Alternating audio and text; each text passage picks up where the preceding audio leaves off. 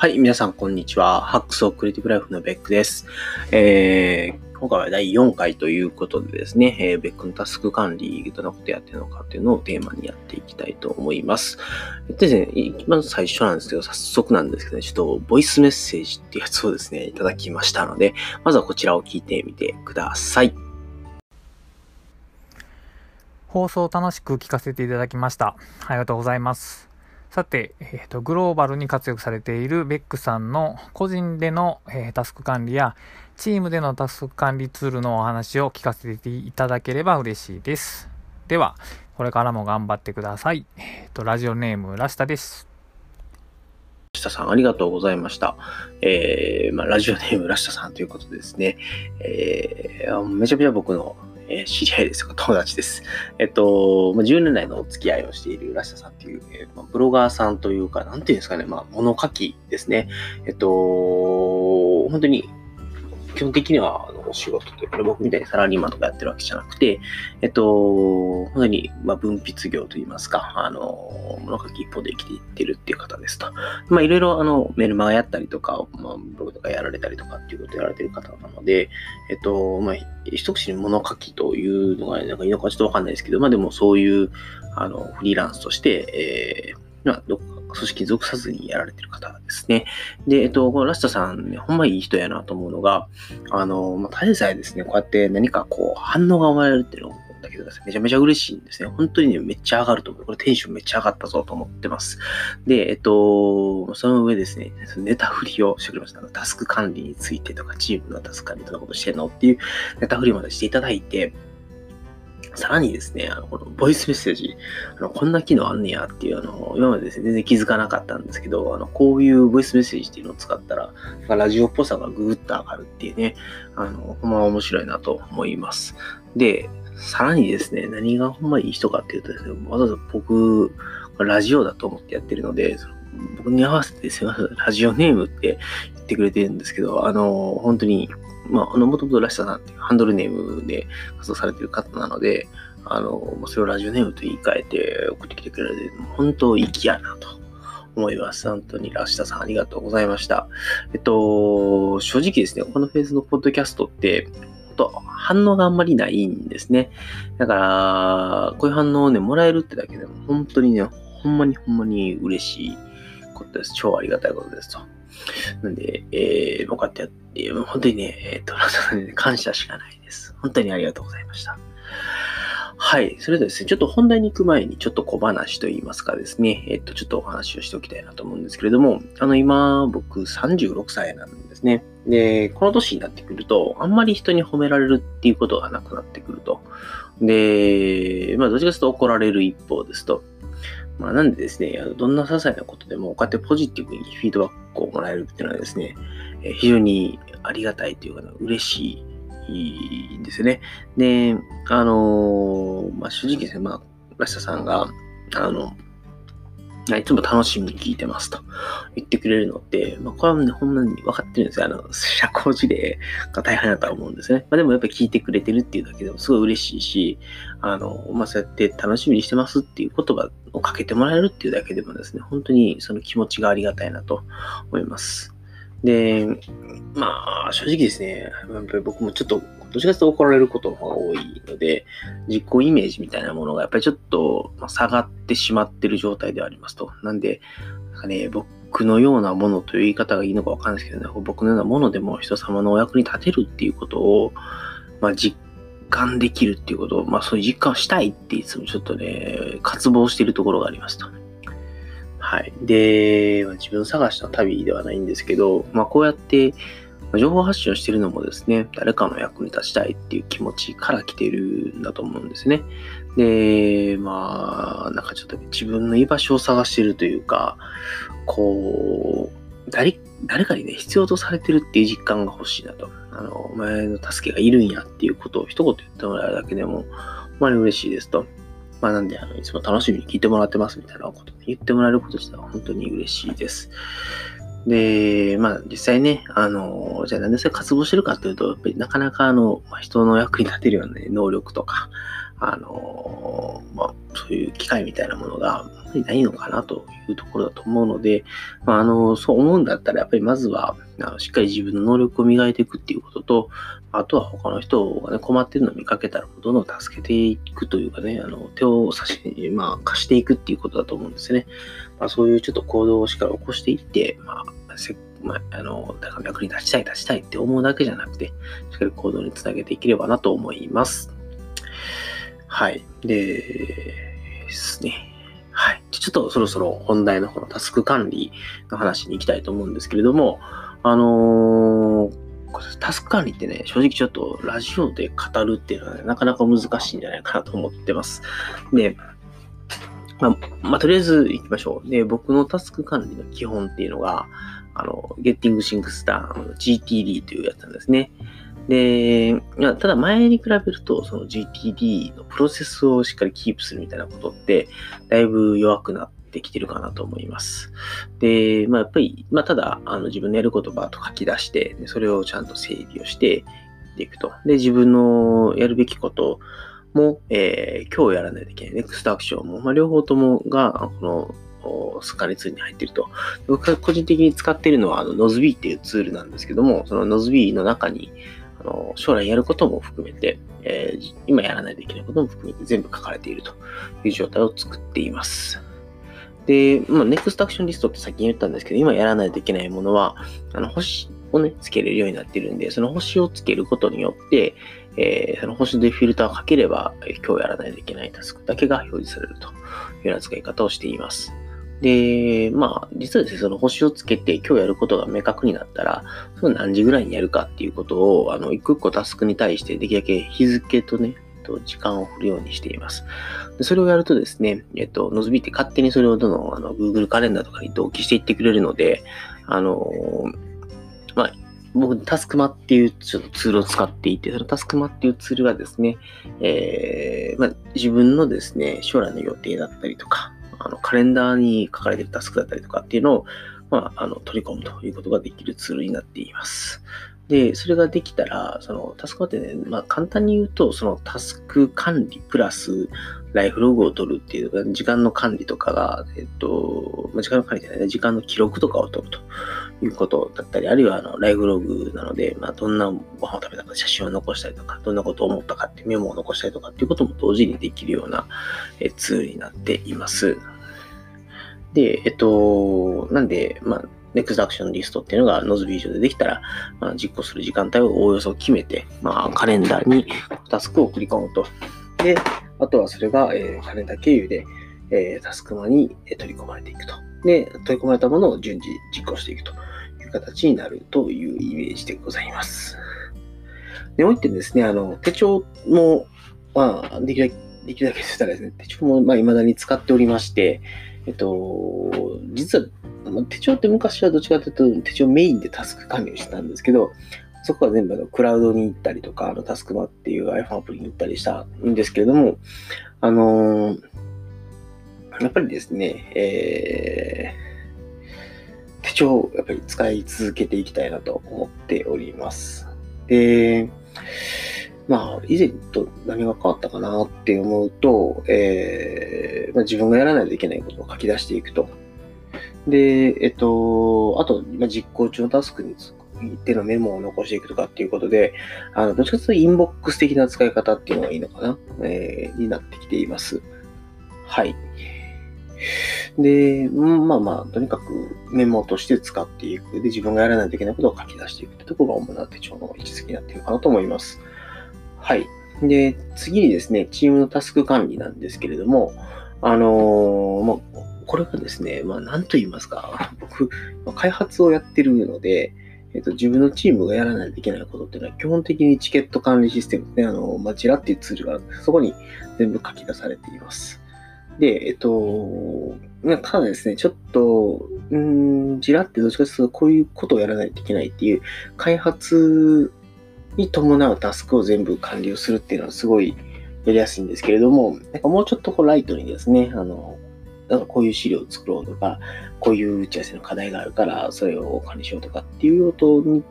にしようとすると、まあ、それはそれで、えっ、と、ジェラートちょっと重すぎるとかっていうのが、まあ、あるかなと思います。でちょっとその辺がですね、どのように、あの、特定の開発項目に紐づかないタスクをどうやってあの、ジェラで管理していくかっていうところが今、目下悩み中ですと。まあ、ちょっとそこは、あの、あまりタスク管理どうこうということというよりは、どういうふうにツールを使うかという部分なので、あまりここで、まあ、細かく話しても仕方ないかなと思うので、この辺で割愛したいと思います。はい。で、ちょっといろいろ語ってきたんですけども、簡単にまとめますと、あの僕のタスク管理の基本っていうのは GTD ですと。で、えっと、基本的には Nozbe というツールを使っておりまして、えっ、と、まあ、その中に全てやるべきことで、えっ、と、ネクサクショニストに、えー、相当するものが入っています。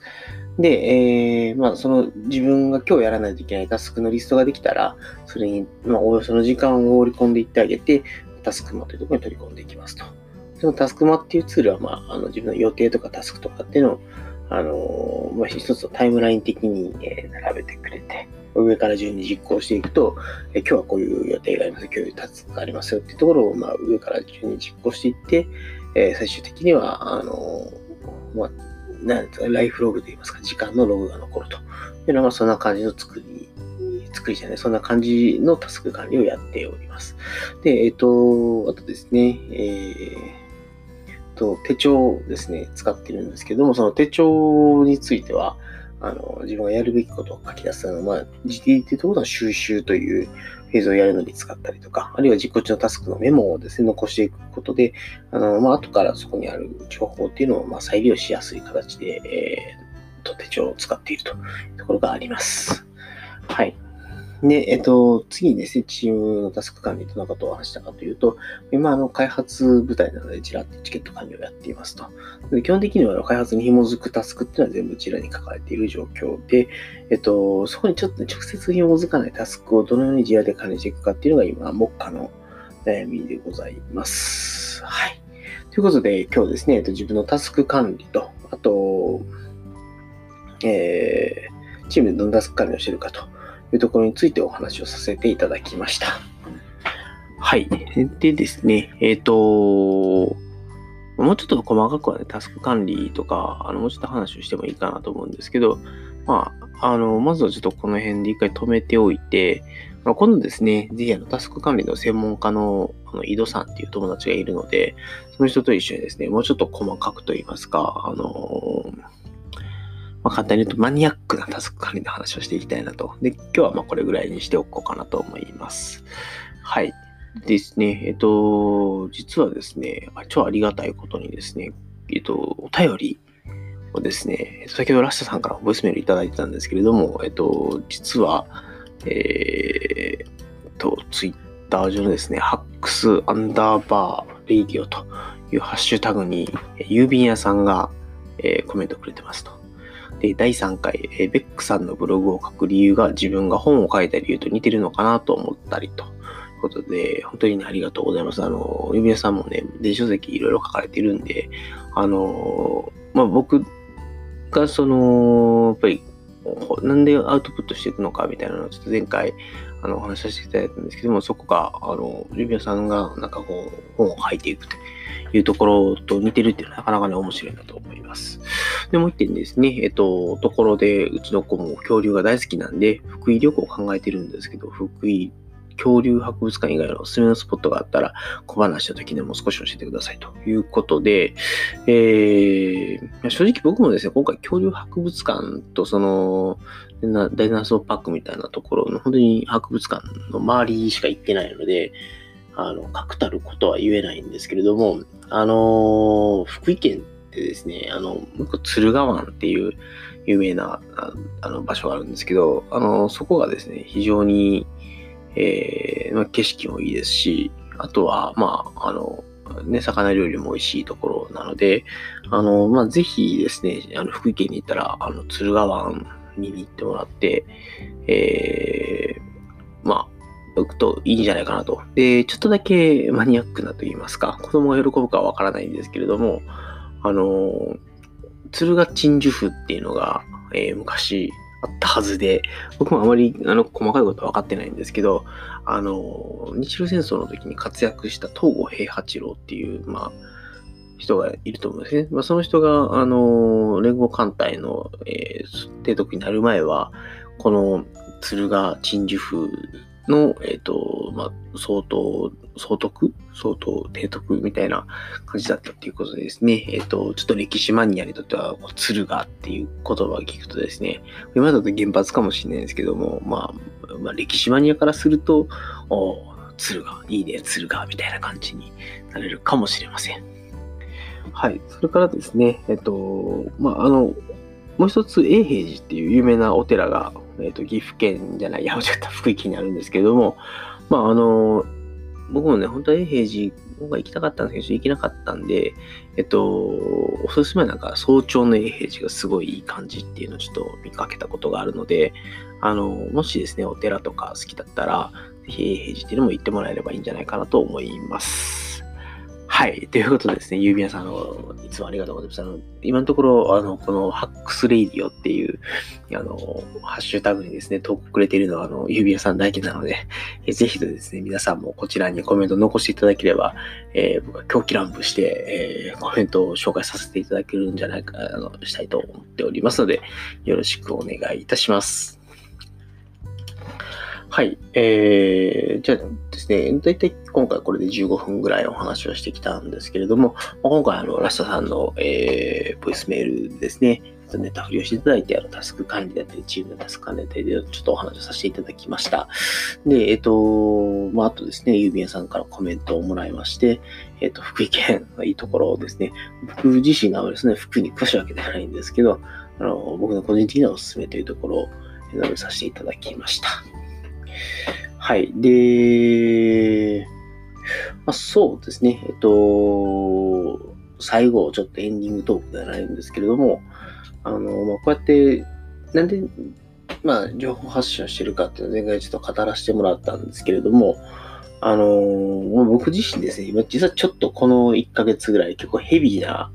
えー、状況になっておりまして、えっと、結構ですね、あの、心の方にダメージを受けてしまっている状態ですと。で、なんで、あのー、結構いろいろ自分でも、こう、回復っていうのを意識してやっているんですけれども、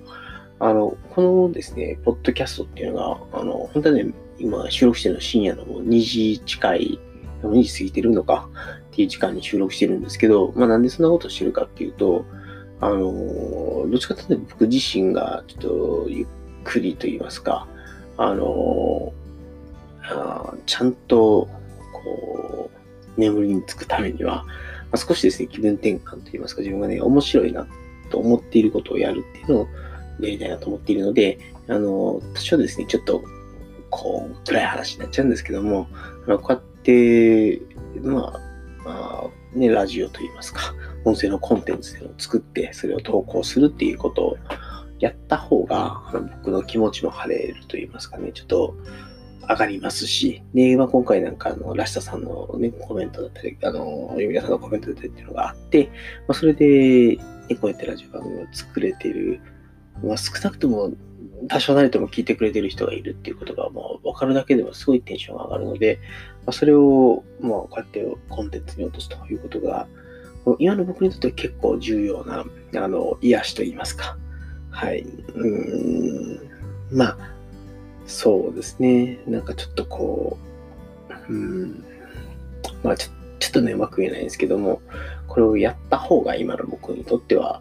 あの、プラスになるということでやらせていただいております。はい。でですね、えー、まあ、このラジオ、いつも言ってるんですけども、あの、皆さんからのお便りだったり、お悩み相談だったりとかっていうのをすごく心待ちにしておりますので、ぜひですね、えー、まあ、メールなりツイッターなりでコメントいただくか、あるいは、あの、先ほど言ったハックスレディオっていう、あの、ハッシュタグの方ですね、そこに、あの、何らか投稿していただければ、えー、まあ、ラジオの中で取り込んでいきたいなと思っております。で、今回、倉沢さん、ボイスメッセージくれたので、ぜひですね、皆さん、あの、メッセージにもね、挑戦してもらえればなと思うんですけれども、僕もね、あんまアンカーの使い方、ちゃんと分かってるわけではないんで、どうやったらボイスメッセージを送るか分かんないんですけど、あの、今日ボイスメッセージって形式が、あの、ラジオコンテンツを作るにあたってはいいなと思ったので、僕も他の人のラジオ番組に積極的にボイスメッセージを送ってみたいなと思います。はい。それではですね、ちょっと、えー、今回第4回、えー、ベックはタスク管理で何やってんのっていう、えー、と、何やったっけ、ベックってどのタスク管理をやってるのっていうお題ですね。で、お送りさせていただきました。えー、それではですね、えっと、また次回お会いできればと思っております。えー、皆様、最後までお聴きいただきましてありがとうございました。えー、それでは皆さん、さようなら。また次回お会いしましょう。